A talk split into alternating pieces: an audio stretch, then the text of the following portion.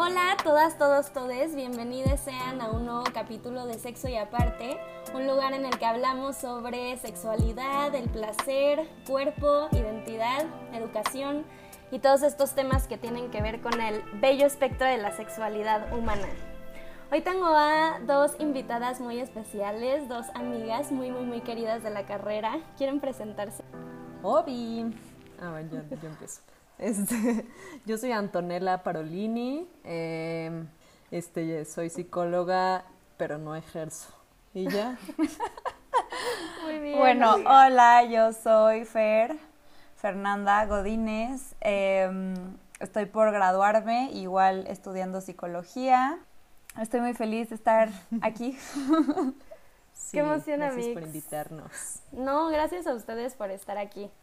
Hoy vamos a estar hablando sobre el tema de la adolescencia, que creo que hubiera estado muy bien, bueno, a mí me hubiera encantado escuchar un podcast antes de ser adolescente sobre lo que era ser adolescente. Sobre Cuando todo yo era porque adolescente no existían los podcasts. Bro, nunca había real. pensado Bueno, eso, es real esto. o sea, chan- chances sí existían, pero como que no sabíamos. O sea, no eran populares, pues. No, ¿no? estaban en la órbita. Tienes toda la razón. Exacto. Sí. Qué duro, cómo cambia la vida. No. Bueno, yo sí usaba fuerte. Twitter, pero ay, qué cosas. Sí, yo también, pero para pendejearla. Oigan, este, y pues nada, justo queríamos platicar sobre, pues todo un poco de la adolescencia, no hay temas definidos, pero a mí es un tema que me parece interesante de abordar porque sí creo que es una etapa del desarrollo eh, muy hablada, ¿no? O sea, no se habla tanto como del proceso de vejez, por ejemplo, a las infancias tristemente las tenemos como súper olvidadas. Y la adolescencia sí es como, ah, es que está, está en la Sí, pubertad, sí. ¿no? O está adoleciendo. Y se Y- le está pero pasando justo- súper mal. Ajá. Yo siento, o sea, literal lo que acabas de decir, o sea, yo siento que está tan hablado porque está también súper demonizado ser adolescente. O sea, Súper. es como de, es lo peor que te va a pasar en la vida y te la vas a pasar de la verga, ¿sabes? Y por eso se habla tanto. No tanto porque sea como, o sea, no tanto porque realmente exista conocimiento acerca del tema, sino porque es como, ah, o sea, como un mito, ¿topas? Sí, sí, sí. Y de hecho, yo me acuerdo en nuestras clases, o sea, justo cuando llevábamos la clase de adolescencia, que pues es un periodo del desarrollo del que antes literalmente no se hablaba porque no existía. O sea, no se contemplaba que las personas pudieran pasar de ser infantes, luego adolescentes y luego adultes, ¿no? Sino era más como un salto de la infancia a la adultez ahí extraña. Sí. Y conforme fue pasando el tiempo, sobre todo creo que tiene que ver también con que pues la expectativa de vida fue creciendo, los roles también fueron cambiando, entonces existe todo un periodo al que se le dedica más tiempo para este desarrollo. Pero regresando a esto que estabas diciendo, Anto, o sea, ustedes, ¿qué, ¿qué es lo que ustedes escucharon de la adolescencia? Como qué les iba a pasar, qué es lo que, como qué decían los adultos a su alrededor de lo que es ser adolescente. Ay. Pues sí, o sea, puras cosas para que te dé miedo la adolescencia. Este, como mujer principalmente el tema de la menstruación era como el tema de la adolescencia. Y mm, sí, o sea, me lo platicaron como algo malo que me iba a pasar, como algo como que no iba a disfrutar, que me iba a impedir hacer cosas. Este, entonces sí, la neta cuando me bajó me asusté, la verdad. Y luego me fui dando cuenta que, güey, serísimo es como un impedimento para nada. De hecho, es como, pues, güey, no sé, como que no estaba normalizado como se está tratando de que sea ahora. Y yo creo que eso como fue como lo más escandaloso como preadolescente. O sea, era como lo que más escándalo me ocasionaba en la cabeza, como de, güey, chale, la menstruación, ahí viene, no mames, ¿qué voy a hacer? La neta, eso fue como, eso es como a lo que le pondría un pin ahí, la menstruación. Sí. Yo justo ahorita que preguntaste como que no, realmente no tuve muchas conversaciones acerca de lo que iba a ser la adolescencia, más allá de justo lo que menciona Fer como la menstruación, que pues siempre es como el tema en las clases de educación sexual y así como cuando eres más chica, pero como que sí cuando ya estaba en la adolescencia era como que todo lo que hacía, todo lo que actuaba, todas mis emociones se debían a eso, ¿sabes? Como que yo no podía realmente como que estar enojada o estar molesta porque era consecuencia como de mis hormonas o de que me la estaba pasando mal por mi adolescencia, o sea, como que nunca se validó el que yo estuviera molesta porque pues tenía emociones y ya, ¿sabes? Claro. Güey, qué cabrón. Es que 100% eso sucede. También me acuerdo, o sea, que es algo que pasa también con los viejitos, por ejemplo, que si se caen, si se les olvida algo, si pierden como, entre comillas, algún aspecto de funcionalidad, es como, ay, es que es porque ya está viejito, ¿no? Porque ya está grande. Y es como, no, güey, solo somos personas a las que les están pasando cosas. Si tenga 13, 15, 20 años, me voy a amputar o voy a querer llorar.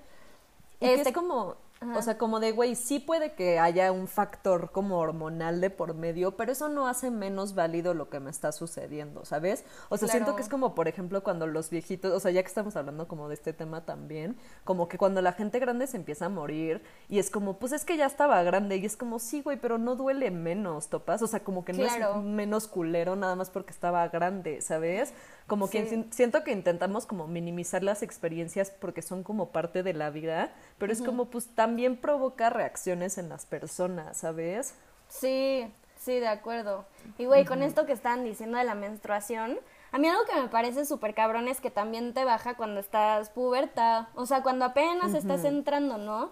Y como esta idea de que si ya te baja, entonces ya vas a empezar a convertirte en en una mujer, lo que sea que eso signifique, cuando neta estás bien morra, o sea, a mí me bajó en cuarto de primaria, güey. O sea, estaba muy lejos de ser como prototipo típica adolescente, ¿no? Que lo piensas y es pues alguien de 16 años, más o menos, no sé.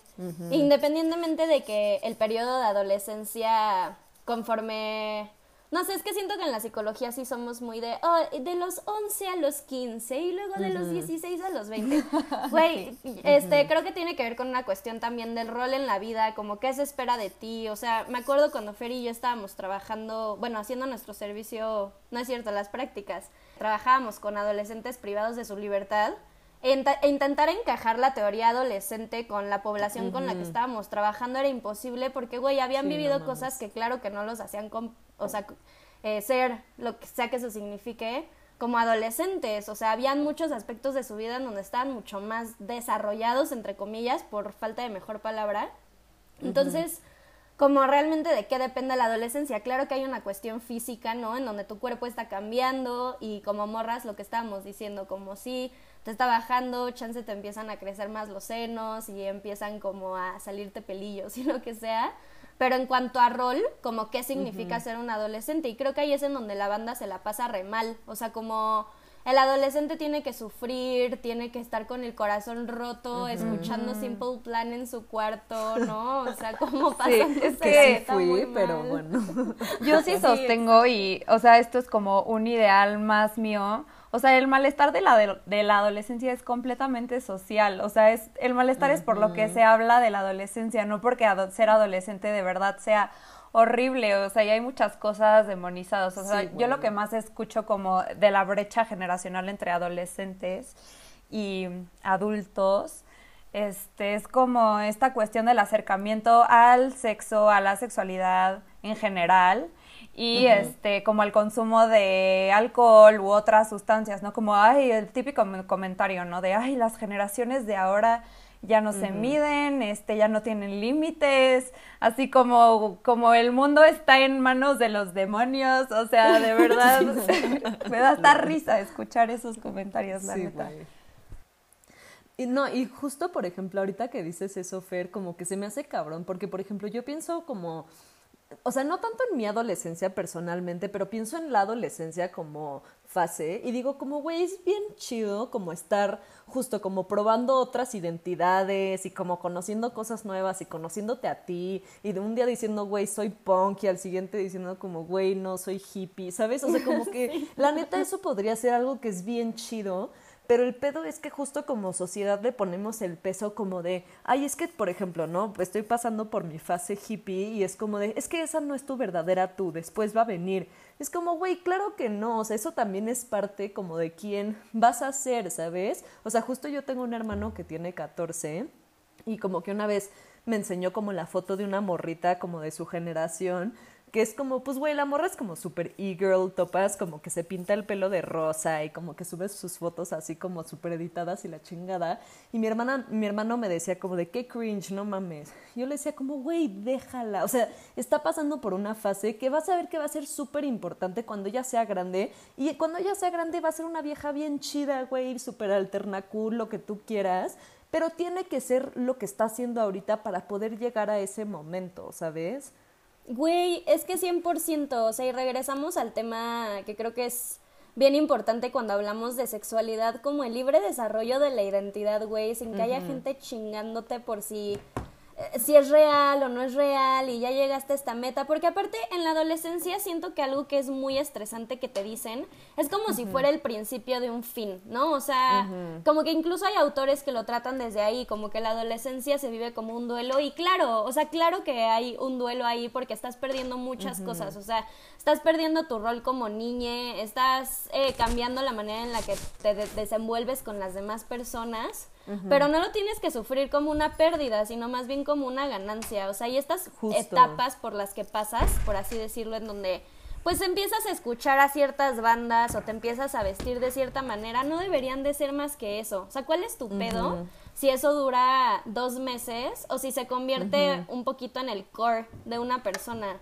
Y a mí sí me gustaría, si hay adolescentes por aquí escuchándonos, algo muy importante en la adolescencia es que le seas fiel a ti, o sea, porque es el momento en el que estás intentando descubrir qué es de lo que tú, que tú, o sea, qué tienes tú que te hace distinta a las demás personas, ¿no? Y, pero al mismo tiempo se vuelve algo bien complicado que nos da un chingo de miedo, porque es como, güey, o sea, al mismo tiempo quiero encajar. O sea, a mí ya no me importa si mis papás me aceptan, ¿no? O sea, como si lo que piensan mis papás, sinceramente, ya me empieza a valer madres.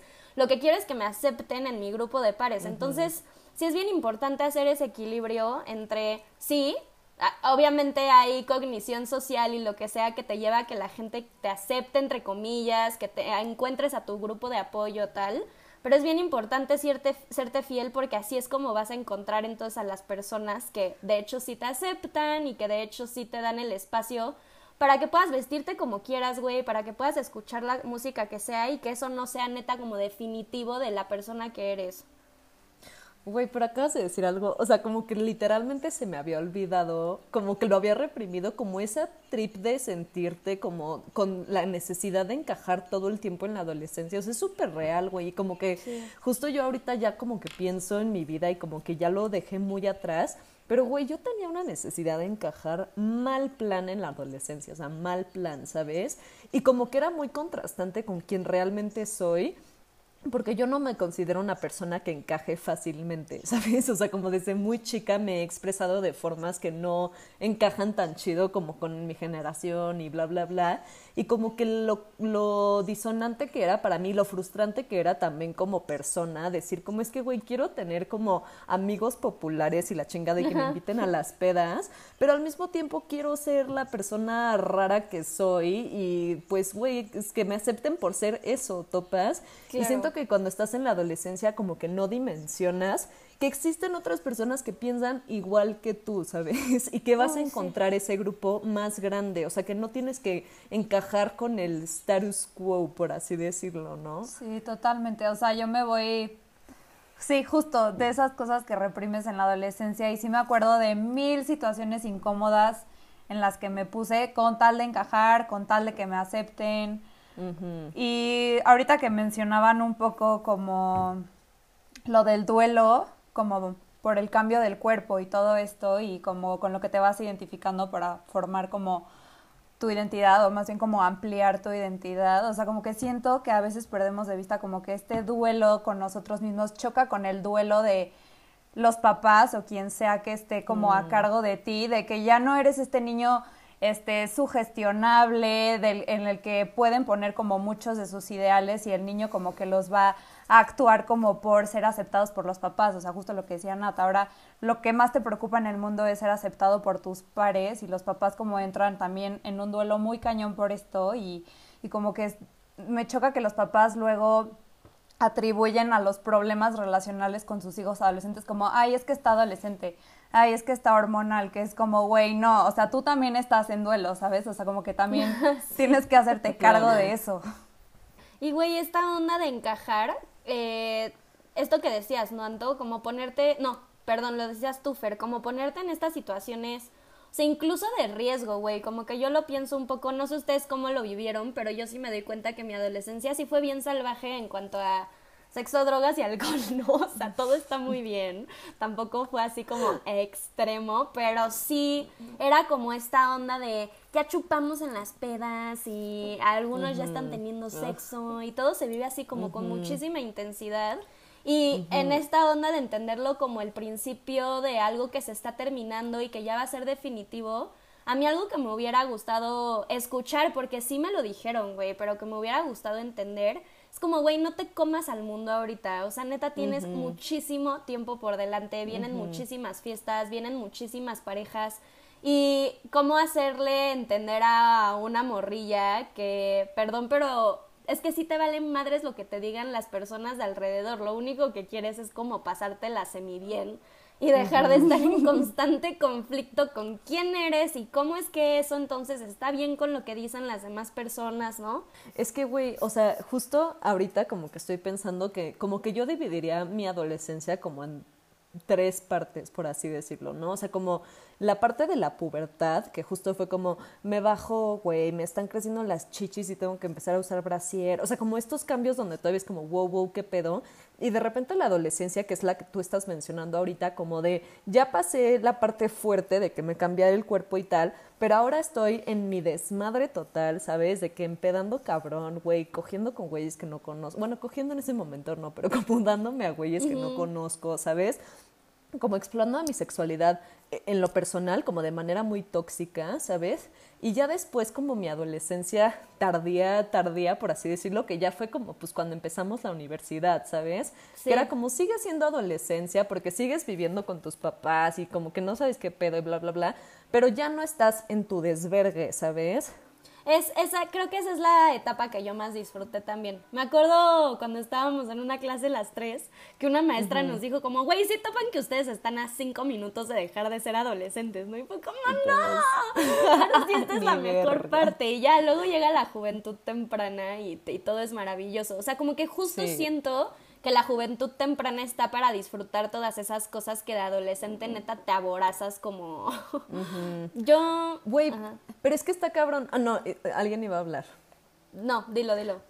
O sea, lo que te iba a decir es como que tú ahorita dijiste como que te hubiera gustado que en la adolescencia te dijeran que como que no te comieras el mundo. Güey, si a mí me hubieran dicho eso en la adolescencia, le hubiera dicho, chinga tu padre, madre o figura paterna, güey. Y, o sea, voy a seguirme tapando mis pedas porque neta nadie me podía decir que no, ¿sabes? O sea, nadie me podía decir que estaba mal, ajá. No, es que totalmente, o sea, y justo es que sí me lo dijeron, güey, ¿sabes? O sea, sí me acuerdo perfecto de mis papás diciéndome como, güey, neta, tranquilízate. Pero no puedes, porque aparte también, o sea, y esto sí es muy cierto, no tienes la capacidad como cognitiva, por así decirlo, de realmente entender a qué se refieren. O sea, sí creo que para poder ver después tu adolescencia de manera objetiva, tuviste que haber crecido un poquito. O sea, no sé, yo estoy a punto de cumplir 24 años y si estoy muy lejos, o sea, soy tridimensionalmente diferente a la persona que era a los 16. Gracias a Dios, ¿no? O sea, como que bueno, güey, si no algo estaría muy mal conmigo. Pero sí, está durísimo como neta en esos momentos no te importa lo que digan estas figuras. Pues eso, sobre todo como los adultos, güey. Los adultos se convierten en estas personas retrógradas que te están impidiendo encontrar el camino de tu libertad, porque aparte cuando eres adolescente eres súper revolucionaria y solo crecen las causas justas y como que neta es tu deber cambiar al mundo, ¿no? Y pues nadie te va a quitar eso, güey. Es tu rol en la sociedad, literal. Como ir en contra de la norma, vaya. O sea, literal eso es lo que te venden, que es la adolescencia, como ser rebelde. Ah, Güey, yo todavía me siento así a veces, qué horror. Ahorita que lo dijiste, dije, güey, yo sigo viendo a mis papás así. O sea, pero es que justo siento que es como un trip de que ya aprendí a no pelearme con ellos, ¿sabes? O sea, siento que en su momento era justo como de, es que cómo no me entiendes, y es que yo y mis ideas y la chingada y tú no me aceptas, bla, bla, bla. Y ya ahorita es un tema como de, no, güey, no es nada en contra de ti, Claro. topas. O sea, Son no, personas. no te odian, ¿sabes? Ajá, son personas con opiniones que también tienen derecho a decírtela, güey. Y tú también tienes que aprender a tener conversaciones con ellas, ¿sabes? O sea, creo que esa también es una lección como de la adultez. Como, güey, pelearte con todo el mundo no sirve nada. de nada, ¿sabes? Sí. De acuerdo. ¿Qué opinas? No, es que sí, 100%, o sea, y dar dos pasitos para atrás, o sea, como... Como que yo creo que, que una diferencia que yo encuentro en cuando era adolescente a cuando era ahora, al- a- perdón, cuando era adolescente a como soy ahora, es esta diferencia de cómo me encuentro con mis ideales, con lo que para mí es importante, como que si yo ahorita digo, güey, fuck it, o sea, si fulano de tal no está de acuerdo conmigo, ni me voy a pelear con él, o sea, salvo que sea en un contexto en el que es apropiado, pues ponerte a discutir con esa persona, pero sí creo que conforme vas creciendo, como que eliges tus batallas y cuando eres adolescente es como, no, me quiero tragar neta como todos los pedos del mundo y quiero solucionarlos. Y es muy cansado, güey. Y güey, justo regresando a este tema que estábamos platicando como de, pues el desmadre de la adolescencia, por así decirlo. O sea, a mí se me hace muy fuerte, güey, especialmente en México, siento que vivimos como eso de forma muy específica, ¿sabes? Porque justo yo viví cuatro años en Estados Unidos y justo viví, pues la parte de mi pubertad en Estados Unidos, ¿sabes? Entonces yo llego de Estados Unidos a los 15 años, güey. Y, güey, todos mis amigos ya estaban de que empedando, fumando, güey, pero fumando aparte en la escuela, porque yo estaba en el TEC y todavía se podía, ¿sabes? Y, güey, yo venía de literal, o sea, de que mis amigos era como de, ay, güey, tiene un vape, o sea, como de neta cosas que nada que ver. Y, y, güey, ¿qué hice? Un mes de haber estado en México, me tapé la peda de mi vida, di mi primer beso, empecé a fumar. O sea, güey, neta fue así, el disparo como de desmadre. Ajá, y como que obviamente ahorita lo veo y digo, güey, tenía trips, ¿sabes? O sea, tenía trips que tenía que arreglar, me sentía de la verga, güey, como que esa fue la única manera que encontré de sentirme mejor. Pero está cabrón como siento que es un- un- una situación social que ya ni siquiera tus papás te pueden advertir, ¿sabes? O te pueden educar para hacer algo diferente. Es como, güey, lo vas a hacer, o sea, vas a terminar siendo un desmadre, vas a terminar empedándote de esa manera, ¿sabes? O sea, realmente como generar, o sea, como ya gente un poco más grande, por así decirlo, ¿cómo le podemos decir a los adolescentes como, güey, no hagas eso? O sea, legit, Legit, ¿cómo ¿sabes? le- Es una sí. pregunta real. Me, me parece Es que, güey, yo no veo...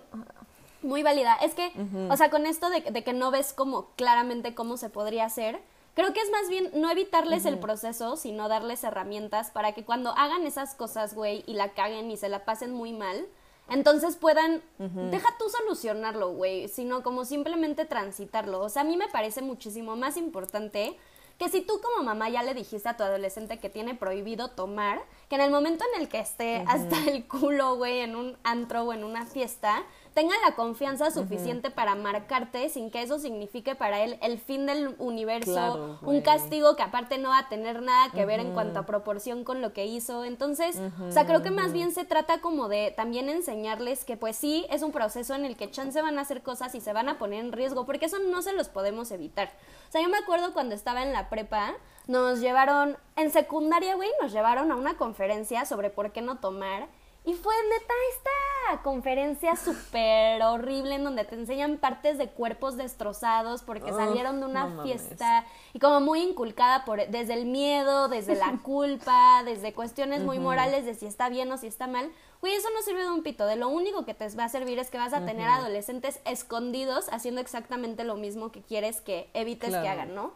Eh, Ya en la prepa, yo creo que mi, que mi escuela como que agarró el trip y neta el conferencista que fue, justo llegó y empezó a decir cosas como, yo sé que ya tomaron ustedes, como cero desde el lugar de la satanización, cuéntenme y así en buena onda preguntándonos como quién ha tenido un blackout, quién ha terminado vomitando, oigan, y cómo se sintieron después de eso, y enseñándonos realmente lo que significan las medidas de las copas y por qué es que el hígado entonces como que lo procesa de cierta manera, que eso te lleva a que entonces te alcoholices esa plática en donde ya se asumía que yo tomaba, en donde ya se asumía que yo me ponía en riesgo y en donde lo que me estaban dando eran más bien datos e información, me hicieron a mí ser mucho más consciente y responsable sobre mi ingesta de sustancias que alguien enseñándome así una foto como, mira, esto te va a pasar si tomas, porque lo peor es que no es cierto.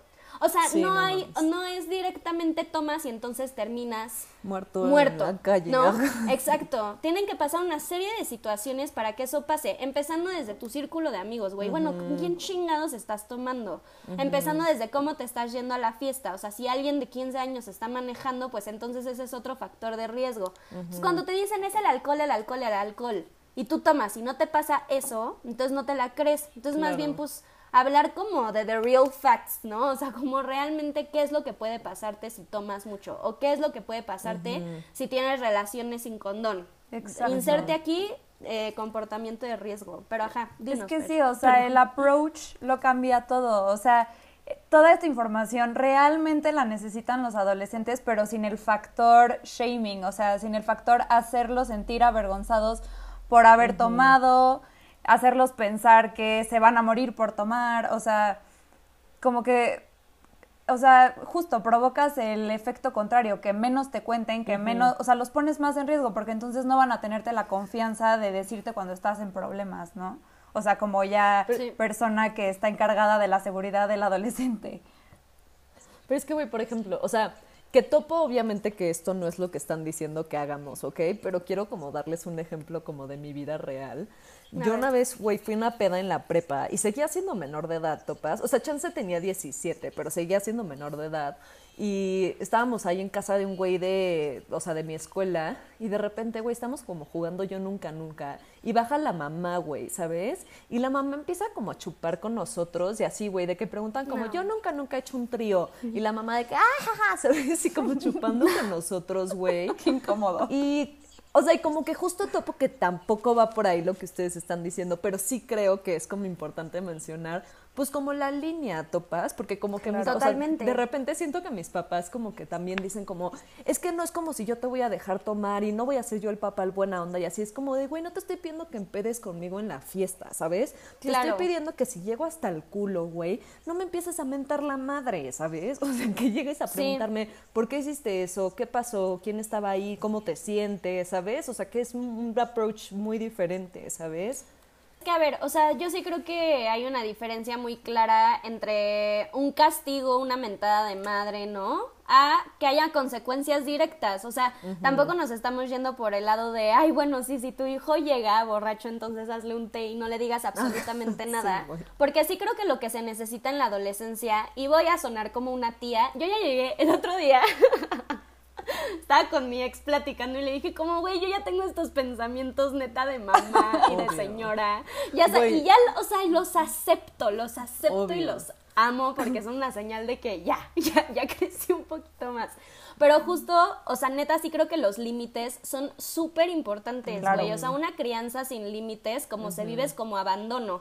Entonces te estás yendo por el otro lado, en donde tienes a un hijo o una hija, hije, que se está sintiendo completamente tirado a la jaula de los leones adolescentes a intentar convivir y a intentar complacer a los demás porque lo que quieres es que te acepten entonces sí, o sea, tampoco se trata de chaborruquear con los amigos de, de, tu hija, ¿no? Y ponerte ahí como al tú por tú, pero sí de contener y como irte más por el lado lo que tú dices, tanto como de explorar, pues, ¿por, qué estás, ¿por qué está pasando esto? ¿Qué fue lo que pasó que te llevó a esto, no? Lo que acabas de decir también me parece súper importante, o sea, como que a veces el poner límites en la adolescencia es un acto de amor, güey, ¿sabes? Exacto, pero, pero que los límites tienen que venir desde ahí, del amor, ¿sabes? O sea, como que tú, o sea, cuando eres más grande, topas que cuando tus papás te mentaban la madre porque llegabas pedo, era porque, pues, güey, estaban súper preocupados por ti, no mames, vives en la Ciudad de México, güey, de que neta no puedes llegar a las tres y media hasta el culo en un Uber, ¿sabes?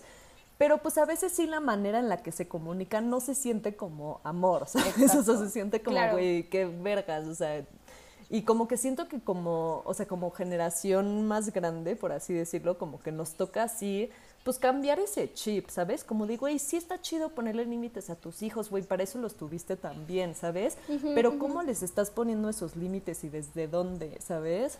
Creo que estaría chido como hablar, pues más acerca de nuestra adolescencia, ¿sabes? Y de cómo lo vivimos nosotras. Sí. A ver, Fer, sí. ¿Tú, tú ¿qué- nos quieres decir algo? Siento que Antu y yo estamos hablando un chingo. No, no, no, es As que always. me interesan mucho sus vivencias, amigas. No, pero, o sea, ya, pues la neta, la neta. Sí recuerdo la adolescencia como una etapa muy feliz, pero también como una etapa, pues sí, dura. O sea, por lo mismo que comentaba antes, ¿no? Como de en varias situaciones en las que yo no estaba cómoda ahí, pero me quedaba ahí, como por miedo a que no me aceptaran, por miedo a quedarme sola. O sea, ahorita lo veo, no sé si han visto el meme de ¿qué le escribirías a tu yo del pasado y una niñita con un letrero? Hola, ¿cómo estás, estúpida? o sea, de verdad a veces volteo y digo, güey, ¿por qué eras, a- o sea, por qué permitías sentirte así? O sea, se sentía horrible. O sea, justo hablando de situaciones incómodas, lo que hablaban como de, güey, el primer beso, ya sabes. Güey, neta, mi primer beso fue lo pinche más incómodo del mundo, güey. Yo sí. estaba en un concierto con mis amigas, todas ya se habían dado con un güey y yo no. Y entonces el concierto consistió en Fer, hoy se tiene que dar un güey. Yo no quería, güey. O sea, neta, yo no quería herpes ese día, pero ¿por qué? Porque me quedo sin amigas, ni pedo, lo hago. Ay, entonces le hablaron a un güey. No. Te das con mi amiga y yo, puta, pues ya ni pedo. Güey, asqueroso. un random. Asqueroso, un random. Olía horrible, güey. O sea, Ay, no. como en, en ese tipo de, de- situaciones me puse como por la aceptación, o sea, como que justo hablando de qué te hubiera gustado que te digan, chance eso, como güey, no tienes que hacer cosas que te incomoden por pertenecer. Y si te van a obligar a hacerlo, mándalos muy, muy a la chingada porque primero estás tú y tu comodidad, ya sabes, o sea, sí. Y que si tienes esas amigas, o sea, perdón, pero si alguien va a dejarte de hablar porque no te quieres besar con alguien, te está haciendo un favor porque te está Sí. enseñando cómo no se es, entonces tú te alejas. pero sí. ¿Te qué ibas a decir, Anto? No, que tal cual lo que dijiste es lo que yo iba a decir, ¿sabes? O sea, como que también cuando creces te das cuenta como, güey, yo no me quiero llevar con el pendejo que no se lleva conmigo porque no chupo en las pedas, ¿sabes? O sea, como Claro. que te das cuenta que esa gente que tiene como tanto prestigio social en la prepa porque se, o sea, porque se tapa las pedas más grandes y coge con un chingo de gente, ahorita neta es gente como que, pues vale para pura madre, güey, la neta. Y como que tú por esta expectativa social, como que decías, como de, ay, güey, ellos son los cool, ¿sabes? Y ahorita es como, güey, ¿por qué? O sea, porque chupaban vodka tamarindo todos los jueves, o sea, como no, ¿sabes? Y, güey, justo, por ejemplo, ahorita estaba pensando como que otro factor, aparte como de vivir la adolescencia en México, que es diferente a vivirla en otro país, es neta este factor como de la inseguridad, güey, ¿sabes? Porque en Estados Unidos, o sea, tú no puedes salir a un antro porque no te dejan entrar. O sea, chance con tu fake ID la libras, güey. Pero realmente es complicado, ¿sabes? Güey, en México no tienes que tener ni medio fake ID y entras a donde tú quieras, ¿sabes? O sea, con que tengas el varo para entrar, entras, la neta. O con que Exacto, seas con que seas también. blanca.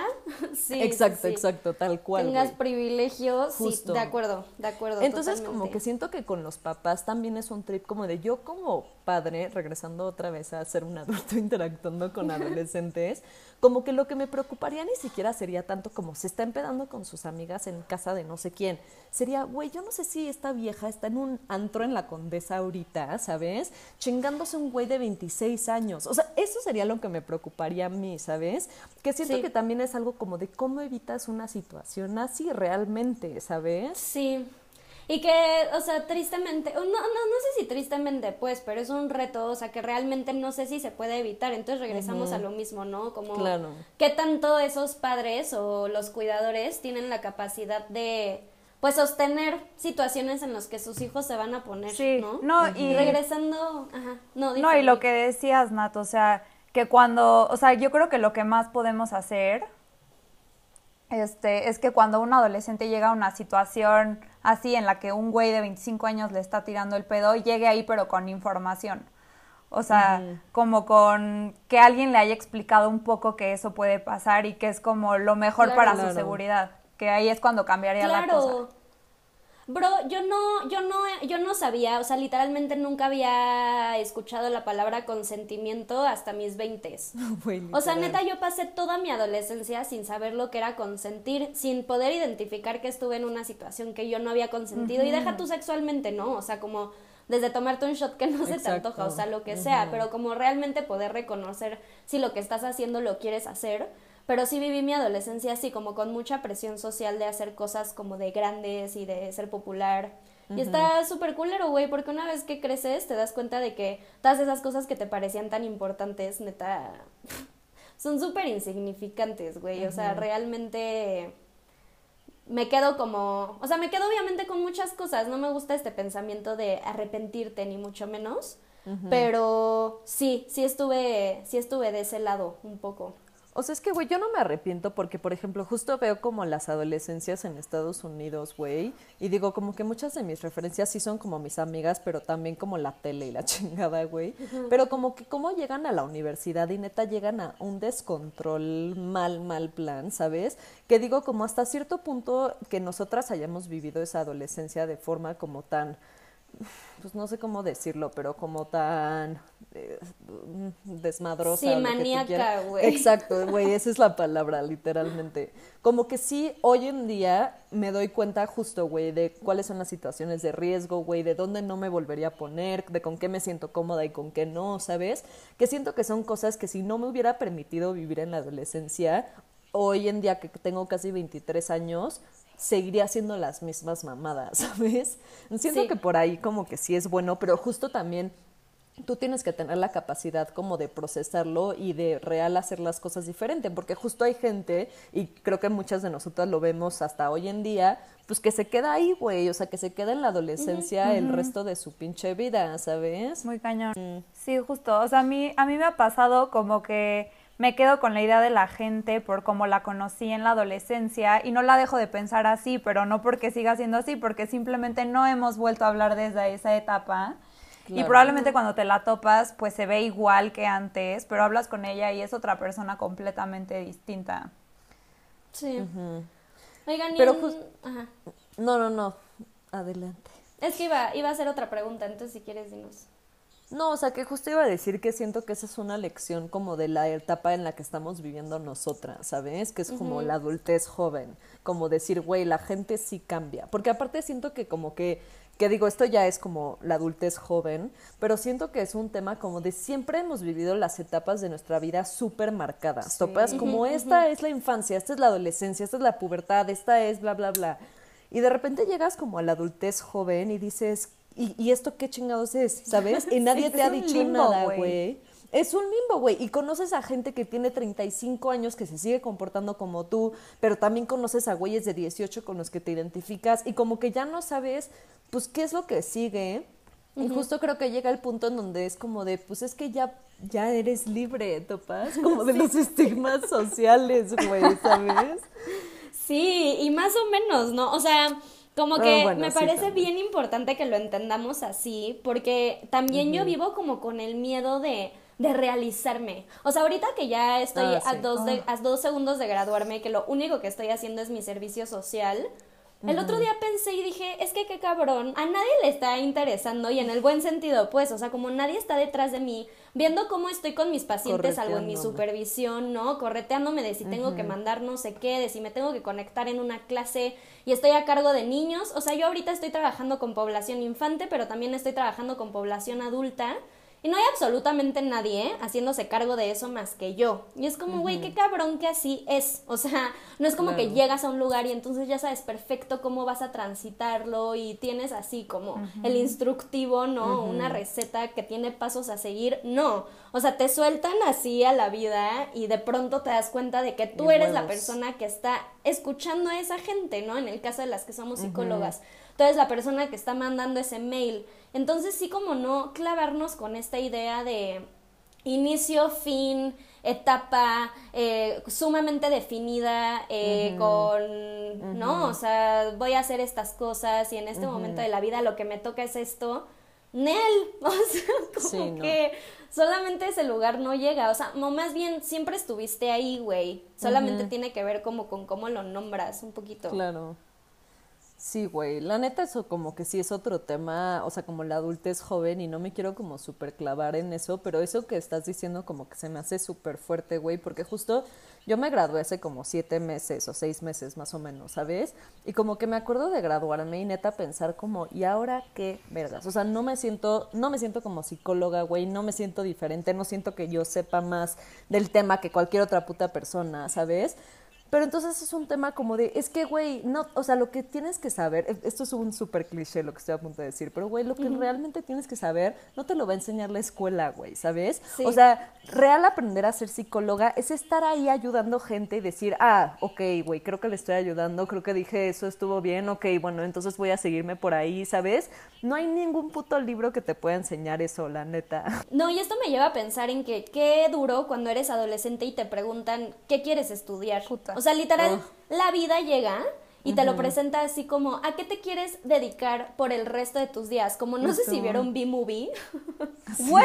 pero justo este, como el, ¿en dónde quieres estar, sabes? O sea, En ¿quieres ser de los polinizadores o quieres trabajar en el Krellman? Y es como, Güey, es lo ahora- máximo esa película. Me encanta, me encanta. Pero justo es como, ¿cómo le estás pidiendo a una persona en sus early 16 años que decida qué es lo que quieres estudiar? O sea, y sé que esto conlleva como justo mucho privilegio, como desenvolverte también en una familia que como que acepta tus procesos y te da apoyo para que puedas, pero realmente yo en una sociedad utópica lo que propondría es que los adolescentes salen de la prepa y se dan un año, dos añitos, para poder neta ver qué trip, porque sí cambias un chingo también, güey, en esos momentos. O sea, ¿cuánta gente no se cambia de carrera y entra en un trip porque no le gusta lo que está haciendo y entonces eso significa que no vas a ser bueno y ya vas a fracasar? Estás muy morra a los 16, 17 para decidir qué quieres hacer. Salvo que seas una persona, o sea, yo me considero muy suertuda en ese aspecto porque, o sea, dije psicología y fue psicología y me encantó y no lo cambiaría por nada. Sí, Pero, no sé, dejemos a los adolescentes también como pues, simplemente cuestionarse cosas y experimentar. O sea, de eso va justo, ¿no? Como tratar distintas cosas. Totalmente, o sea, lo que mencionaba Anto, como también es una etapa como muy importante para aprender de la experiencia. Sí la tienes que cagar, chances sí tienes que pasar por situaciones de riesgo para entender que son situaciones de riesgo. O sea, un poco regresando al ejemplo que puse como de mi primer horrible y asqueroso beso. O sea, sí aprendí a decir que no, ya sabes, actualmente soy una persona que le cuesta trabajo decir que no, pero también aprendí que está bien mandar a ciertas personas a la chingada de tu vida porque no te hacen ningún bien, porque no te hacen sentir cómoda. Y la neta, sin la adole- o sea, si yo borrara la adolescencia de mi vida, esa etapa, entonces ahorita seguiría siendo esa persona que no sabe decir no y que le dice que sí a todo con tal de ser como aceptada y que me digan, "Eh, me caes bien, o sea, no. Sí, güey, 100%. Güey, regresando al tema que justo estabas mencionando ahorita, Nat, como de escoger la carrera, que justo siento que escoger la carrera sucede en la mera adolescencia, ¿topas? O sea, güey, yo legit escogí la carrera pensando, no tengo ni perra idea de qué, qué quiero hacer. Güey, mejor estudio algo mientras decido. Y legit tuve que estudiar cuatro años de carrera, que pasaran seis meses, y luego ya dije, ah, ok, creo que ya sé qué pedo, ¿sabes? Pero, güey, Sí. o sea, tengo casi 23 años y me acabo de dar cuenta de lo que quiero hacer ahorita, topas, porque no sé qué quiero hacer en 10 años, en 15 años, que eso también siento, digo, esto ya es como un tema medio clavado, pero siento que es una expectativa muy cabrón que se pone a partir del capitalismo, ¿sabes? Como de qué quieres De hacer el resto de tu vida, que es como, güey, soy una persona cambiante, siempre lo he sido, todos lo somos. No voy a hacer lo mismo desde que tenga pinches 18 hasta que tenga 80 años, güey. O sea, no, Sí. no, ¿en qué cabeza cabe que voy a seguir siendo la misma persona desde los 18 hacia los 80? Y como que siento que justo no se nos permite como reinventarlo, ¿sabes? y decir Claro. como, güey, ahorita quiero hacer otra cosa, ¿cuál es el pedo? Y como que justo creo que viene mucho también como de, por ejemplo, este, la experiencia de trabajo, ¿sabes? O sea, es como si tú no tienes experiencia de trabajo en algo, pues no puedes ejercer en la otra cosa que quieres hacer, ¿sabes? Es como que terminas atorado como en este trip de, pues tengo que ser siempre la misma persona o siempre actuar en el mismo rol, porque si no, pues no voy a tener varón, no voy a poder vivir, ¿sabes? Y pues no sé, güey, está de la verga como que los, o sea, que el desarrollo del ser humano como que se ponga en expectativa como del sistema económico, ¿sabes? Como, bro, definir qué es lo que quiero hacer por el resto de, mi vida, in this economy, como en buena onda, no sé, no sé qué va a pasar. Sí, güey. No, y que aparte es como, güey, no sé, quiero dedicarme a escribir cartas en francés, topas, güey, eso no deja varo, ¿sabes? Entonces la pregunta no es qué quieres hacer el resto de tu vida, la pregunta es qué interés tienes con el que puedes generar ingresos.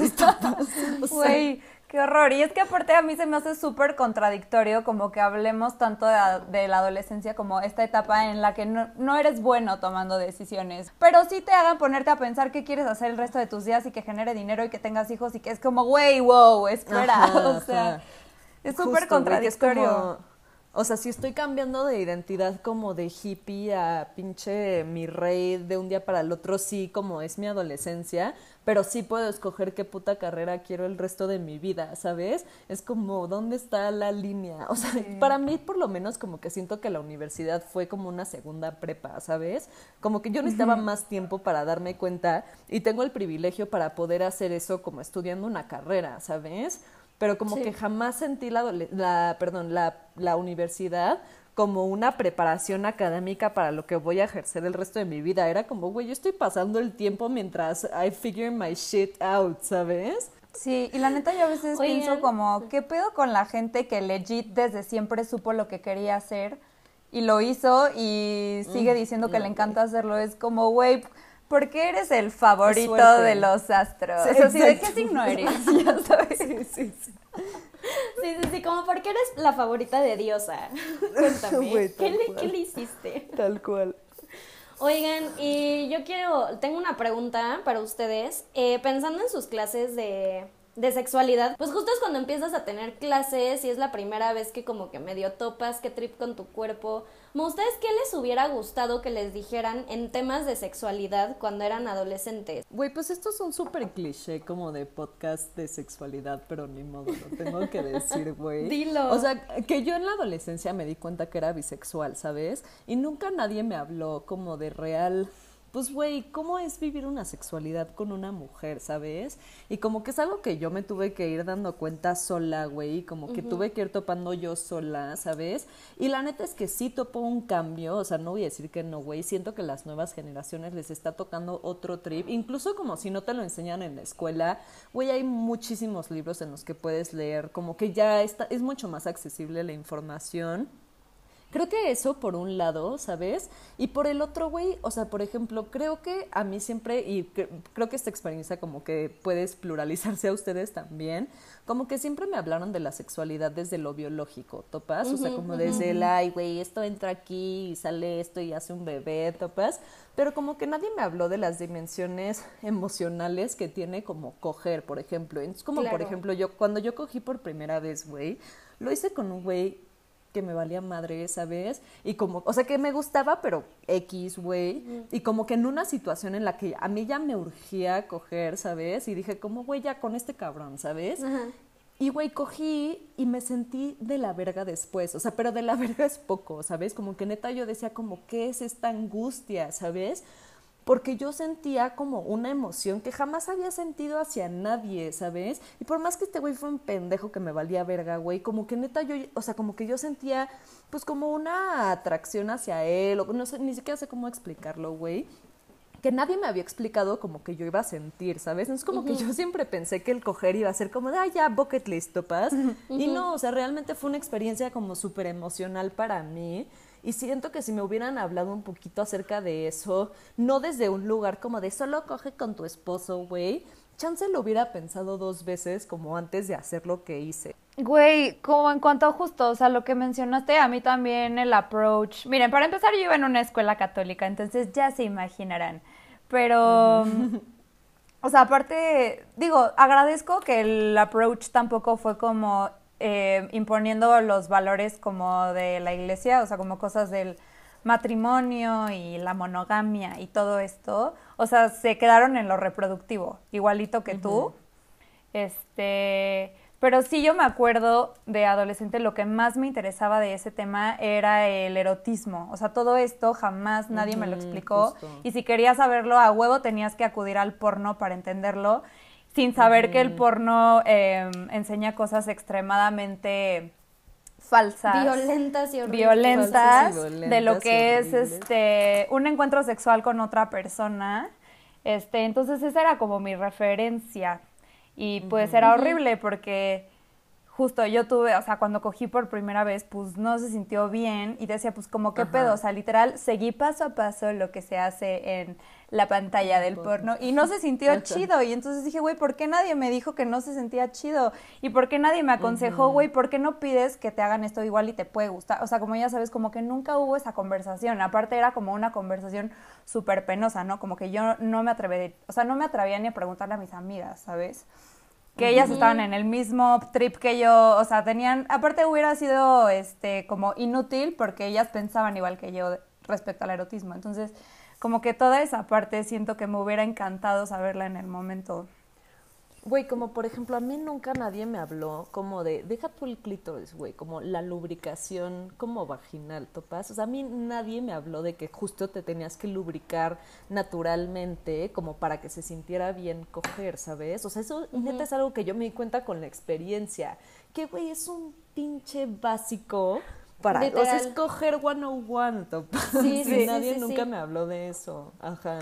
No, y con esto que están diciendo, em, y regresando un poquito como a, pues cómo le vamos a hacer para que cuando adolescentes, o a ti que te hubiera gustado de adolescente que pasara, cuando te encuentras en estas situaciones que no se sienten chido, el equilibrio entre, ok, no lo tienes que hacer por primera vez con quien va a ser tu esposo o esposa, porque perdón, pero en estos días eso ya no pasa. y está muy bien, o sea, perdón, pero está muy bien que llegues sabiendo perfecto qué es lo que te gusta, qué no, o sea, la sexualidad como que justo cuánto puedes disfrutarla, pues iba creciendo, ¿no? Exponencialmente conforme experimentas. Pero en esta onda de sentir muchísima angustia, lo hablábamos en el capítulo de primeros encuentros sexuales, mo- pues tampoco es el fin del mundo si no fue la mejor experiencia de tu vida. Claro. O sea, qué horror si te la pasaste muy, muy mal, claro, y dale todo el espacio a eso y háblalo. Pero pues también entenderlo chance como un momento en el que experimentaste y en donde van a haber errores y en donde la vas a cagar, güey, y vas a hacer cosas que, pues sí, o sea, que creíste que se sentían bien porque el porno te lo dijo o porque Dios te lo dijo o quien sea te lo haya dicho. Entonces, o sea, como que creo que sí haría muchísimo bien que los y las adolescentes supieran que neta no pasa absolutamente nada si la cagan, güey. Porque justo existe como este miedo a ya identificarte y como a ya definirte y a que ya las personas como que te entiendan como algo muy concreto, que cuando te pones en situaciones en donde dices, híjole, la neta este no es el lugar por el que quería ir, pareciera que no hay vuelta atrás y realmente simplemente puedes integrarlo como una experiencia e incluso decir, o sea, yo muy en lo personal les cuento como la primera vez que tuve relaciones sexuales, o sea, pues sí, estuvo X, o sea, como, órale, o sea, tampoco es que haya sido así como lo peor de la vida, pero yo aprendí realmente lo que era como disfrutar de tener relaciones con alguien en mi segunda relación formal, me explico, ni siquiera con esa persona. Y ya lo integras así, dices como, bueno, pues existió este momento en el que estaba como medio intentando ver qué onda y después llegó esta persona y me enseñó muchas otras cosas. Pero entenderlo como eso, güey, como que neta no pasa absolutamente nada si no es el mejor momento de tu vida y, y aprendiste, o sea, no, neta, pues ya la cagaste o, o no la cagaste, pues ni siquiera, no llegaste a este ideal, ¿no? y todo está muy bien. Sí, sí. Y, güey, que la realidad es que no te la vas a pasar bien siempre, güey. O sea, aunque estés con la misma pareja siempre, que te mama, que te atrae, que tienen todo como hecho a la medida, no te la vas a pasar bien siempre cuando cojas, güey. O sea, eso De es acuerdo. parte de la vida, ¿sabes? Sí, muy o sea, que cañón. tu primera vez haya sido perfecta, güey, la segunda chance no va a ser y la tercera tampoco, ¿sabes? Entonces, Sí. como que tener malas experiencias sexuales es parte de la vida y no pasa nada tampoco, ¿sabes? De acuerdo. Creo que a mí lo que me hubiera gustado que me dijeran en cuanto a sexualidad cuando era adolescente era que tenía todo el derecho de enojarme si alguien opinaba sobre mi cuerpo. O sea, ahora me pongo a pensar en todos los comentarios que recibí. Me acuerdo perfecto cuando regresé de un verano. eh, no me creo que fue como de segundo de secundaria a tercero, que justo me crecieron como las boobies. O sea, yo antes era como la plana de mis amigas y de la nada regresé y fue como plup, ahora están aquí. Y neta, todos los niños, o sea, sobre todo hombres, se dieron como el lujo de comentarlo y llegaron y me dijeron como, ah, creciste un chingo, no sé qué. Y fue como, o sea, ahora lo pienso y en ese momento como que sentí muchísima inseguridad y me acuerdo perfecto que como que empecé a usar ropa más holgada para que no se viera tanto y me ponía sudaderas y como que me generaba mucho estrés ir a educación física.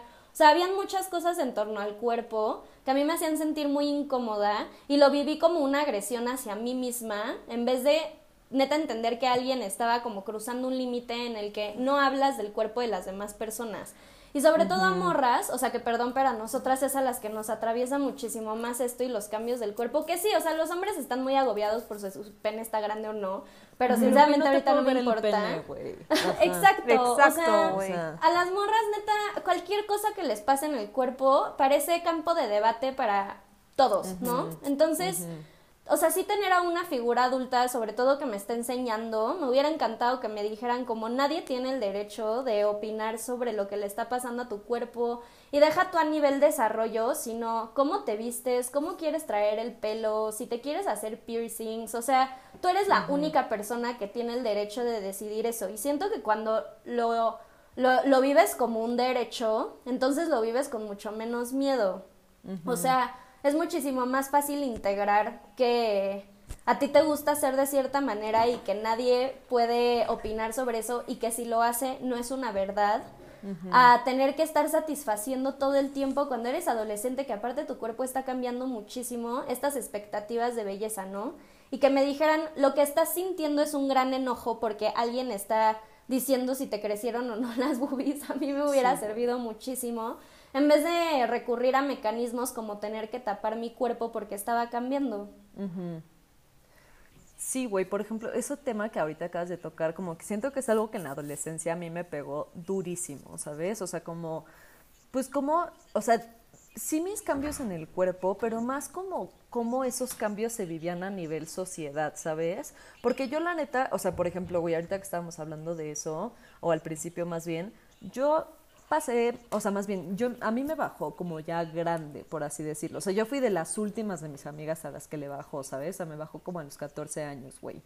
Y como que mi cuerpo siempre fue, pues, güey, siempre he sido como, pues, güey, plana por aquí, plana por allá. Y ahorita ya me siento muy cómoda con eso, o sea, cero trips. Pero en su momento sí era como de, güey, ¿qué pedo con mi puto cuerpo de niña chiquita? ¿Sabes? O sea, como que si era un trip de, y como que una angustia de decirle a mi mamá como, por favor, cómprame brasieres como tres tallas como más grande para que se me vean las chichis, ¿sabes? Y como neta una experiencia como de autocastigo durísima hacia mí por no tener este cuerpo como que me habían dicho que tenía que tener. Y aparte muy irónico, güey, porque yo soy muy flaca, ¿sabes? Entonces también, por ejemplo, en algún punto de mi adolescencia mi cuerpo estuvo de moda también, ¿sabes? Entonces también viví exactamente lo contrario, que era como de, ay, no, es que Antonella, qué pedo, guapísima la chingada.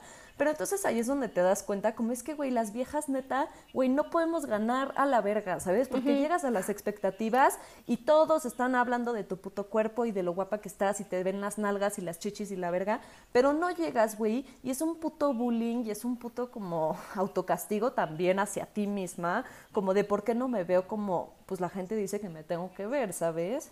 Sí, güey. Sí. Es durísimo. Sí, un tema que igual como ahorita se me ocurrió como respecto al cambio del cuerpo, o sea, me acuerdo un poco como lo que decías, Nat. Eh, recuerdo a esta chica en mi, de mi, eh, ¿cómo se dice? Generación, pues, de mi grado escolar. Este, que, o sea, su cuerpo cambió mucho antes que el de las demás niñas y empezó a ser como, pues, atractiva para los hombres de de, pues, del salón por este cambio. Y me acuerdo que le empezaron, bueno, le empezamos, güey, o sea, me, me duele mucho aceptarlo, pero bueno, era yo hace muchos años con otra forma de pensar. Y había como, le empezaron a hacer como muchos slut shaming, o sea, como literal solo porque tienes boobies y yo no, ah, zorra, porque le gustas a todos los niños, ah, eres una zorra, o sea, como o sea, como muy feo y como que qué triste que esto lo vaya identificando pues como hasta la universidad, ¿no? Y en ese tiempo, pues, güey, lo mal que se ha de haber sentido esa niña de entrada porque le cambió el cuerpo antes que a todas las demás. Y después por hacerla sentir avergonzada de eso, o sea, como, güey, o sea, sí podemos ser muy crueles también en esa etapa, ya sabes. Y güey, aparte es cabrón como lo que dijiste ahorita, como hacerle slut shaming a alguien que ni siquiera está ejerciendo su sexualidad, güey. Nada más tiene un cuerpo y ya topas, o sea, tiene un cuerpo de persona adulta y entonces decimos que es una puta, es como, güey, excuse me, o sea, como cuál es la correlación entre tener chichis, güey, y coger con personas, o sea, como de no entiendo cómo, o sea, por qué la crítica va por ahí, ¿sabes? en ese sentido, como una etapa en la que también, o sea, podemos ser como muy crueles, como por la mera ignorancia de las cosas. Sí, tal cual, güey, y por eso es que cuando hablas de sexualidad con los morros, o sea, de lo que se asusta la gente es como, ay, no, es que les vas a enseñar posiciones en el Kama Sutra o qué, es como, no. No, no, no, no, no, no, no. La voy a hacer identificar cuando se siente violentada, la voy a ayudar a poner límites, la voy a ayudar a poder identificar las sensaciones placenteras en su cuerpo para que cuando alguien está en contacto con ese pueda decirle que no le gusta. O sea, esta crueldad y esta ignorancia, etcétera, a mí no me parece que sea tampoco propio como de la adolescencia y del desarrollo, sino con que literal los tratan, tratamos, no sé, como sociedad, como personas sin agencia, o sea, como si fueran animalitos corriendo por el bosque que neta no pueden tomar sus propias decisiones. Es como, no, güey, lo que falta, lo que les falta a los adolescentes es que les den temas en las escuelas, sus papás, güey, quien, quienes ustedes quieran, que tengan que ver con la sexualidad y que tengan que ver con su cuerpo porque están en contacto con eso 24/7 y no se van a poder escapar. Entonces, tú decides, ¿lo van a abrazar? Y se van a acercar a esto desde el amor, desde el autocuidado, desde una experiencia en donde estás experimentando y aprendiendo, o desde el juego del más fuerte, de ver quién es más potente, de ver quién tiene el mejor cuerpo, de ver quién es más sexualmente activo, ¿no? Y güey, por ejemplo, regresando a lo que mencionaste ahorita como de la crueldad, que creo que todos, o sea, todos, todas, todes, como que no solamente fuiste tú, en algún momento hicimos un comentario acerca del cuerpo de otra persona, de su sexualidad, de su vida, lo que tú quieras. Yo creo que eso realmente nace uno como de una inseguridad propia, como de, güey, si yo no me he hecho el comentario junto con esta otra persona, se van a voltear contra mí, ¿sabes? Y yo voy a ser el sujeto de las críticas. Entonces mejor me uno al mame que está sucediendo aquí, porque así no, no estoy siendo atacada yo, ¿sabes? O sea, o por lo menos yo siento que esa fue como mi experiencia en lo personal. O sea, no creo que sea un trip como de los adolescentes son crueles y de la verga, sino como de, güey, yo tampoco quiero ser la persona que está siendo criticada y la forma errónea y de la verga que tuve de lidiar con eso, pues fue criticar a otras personas, ¿sabes? Sí, claro. Y justo, o sea, cambiando un poco mis palabras, o sea, lo que es cruel no es los adolescentes, sino la desinformación y como el miedo a hablarles de estos temas o, sea, darles esta información pues los vuelve ignorar, o sea, desde la ignorancia, se actúa desde la ignorancia y actores de la ignorancia puede ser pues muy cruel. Claro. Para otras personas. Y, y cambiándole un poquito la visión, o sea, porque justo siento que la adolescencia se vive como desde este lugar en donde hay mucho cambio y en donde la gente no se la pasa tan bien y se vende como este momento como de mucho caos interno, pero haciendo un intento por cambiar esta narrativa, ¿a ustedes qué les gustó de su adolescencia? O sea, ¿qué cosa pasó en su adolescencia que no cambiarían, güey, y que las hacen sentir bonito en su corazón?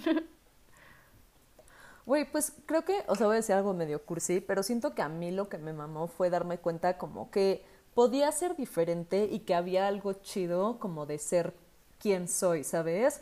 O sea, como de que este tema de no encajar y así no, no necesariamente era algo negativo, o sea, conocí a gente súper chida, ¿sabes? Empecé a aprender acerca de temas súper interesantes. Hoy en día me encanta como la vida que tengo y la persona que soy y cómo me he visto y mi personalidad y bla, bla, bla por la adolescencia que viví, ¿sabes? O sea, porque me atreví a explorar y a ser diferente, ¿sabes? O sea, siento que solamente como habiendo vivido como justo ese caos del que estamos hablando, puedo hoy decir que me gusta la vida que tengo, ¿sabes? Claro, claro. Ay, qué bonito, güey. ¿Tú, Fersi? Sí, un poco parecido a lo que dice Anto. O sea, creo que a raíz de todo lo que viví, eh, fui creando como una identidad con la que estoy muy cómoda ahorita y que también, o sea, no todo, o sea, creo que también a pesar de todo lo que puede pasar en la adolescencia, o sea, creo que mis pares, o sea, de los que me acompañaron, creo que fueron como seres súper significativos, o sea, también compartí como cosas sumamente chidas, o sea, de verdad, las amigas en esa etapa lo son todo y así como hay conflictos, también te hacen sentir increíble, o sea, no es que todo el tiempo te tengas que estar esforzando porque te acepten, o sea, la verdad es que muchas veces te aceptan genuinamente y eso es muy chido, o sea, como... Sí. Como que alguien te... Lo, lo que dicen, como que te acepten como eres, ya sabes, como tu genuina personalidad más allá, como de estarte, pues sí, hacer cosas que formen parte de el grupo, pero eso no quita que sigues siendo un individuo y que hay gente que te va a aceptar desde ahí y, y, o sea, vivir eso en la, en la adolescencia, la neta, es lo es todo y eso sí se lo agradezco muchísimo, amigos y amigas, la neta. Claro. Y güey, también como, o sea, como en este mismo tema, no solamente que te acepten los demás como eres, sino tú también aceptarte a ti misma, ¿sabes? Como topar como yo soy esta persona, güey, y a mí me gusta quién soy y cuál es el pedo. O sea, aunque no tenga ni un puto amigo que tenga los mismos intereses que yo, güey, o sea, como soy esta persona y me gusta quién soy y como vivirte desde ahí. O sea, yo me acuerdo, por ejemplo, mucho en la adolescencia, como que tuve un momento así en la prepa Sí, o ni siquiera en la secundaria, güey, en donde neta un día me desperté y dije, ya estoy hasta la madre de odiarme a mí misma, ¿sabes? O sea, estoy hasta la madre de no quererme, güey. Y dije, güey, de ahora en adelante, me vale verga que lo esté actuando, me vale verga como que no sea genuino, yo voy a actuar como si me gusta quién soy, ¿sabes? Y voy a hacer lo que se me hincha el culo. Y solamente así pude realmente llegar al punto en donde sí me aceptaba como soy y si me gusta quién soy, ¿sabes? Pero sí tienes que actuar un poquito a veces y decir, bueno, güey, sí, no estoy encajando, pero chingue su madre, güey, ¿sabes? O sea, esta es la persona que soy y pues voy a seguir actuando así, ¿sabes? Güey, de acuerdo. Creo que yo también es de lo que más me llevo de mi adolescencia sobre todo, creo que para mí la adolescencia fue ese momento en donde me di cuenta de cuáles eran las cosas importantes para mí. O sea, fue la primera vez que pude ver realmente como los espacios en los que quería estar. Em, y, y, ya más, o sea, no tanto a nivel emocional como cómo habitas los espacios, sino los proyectos en los que me involucraba. Fue la primera vez que escuché sobre feminismo y como que dije, ah, pues, pues ¿qué es eso, no? Y como que me empecé a meter y te das cuenta de que tus amigas están un poquito en lo mismo. Para mí la adolescencia sí fue ese momento pues muy de como si mi columna vertebral hubiera terminado, o no terminado de formarse, pero hubiera crecido mucho más.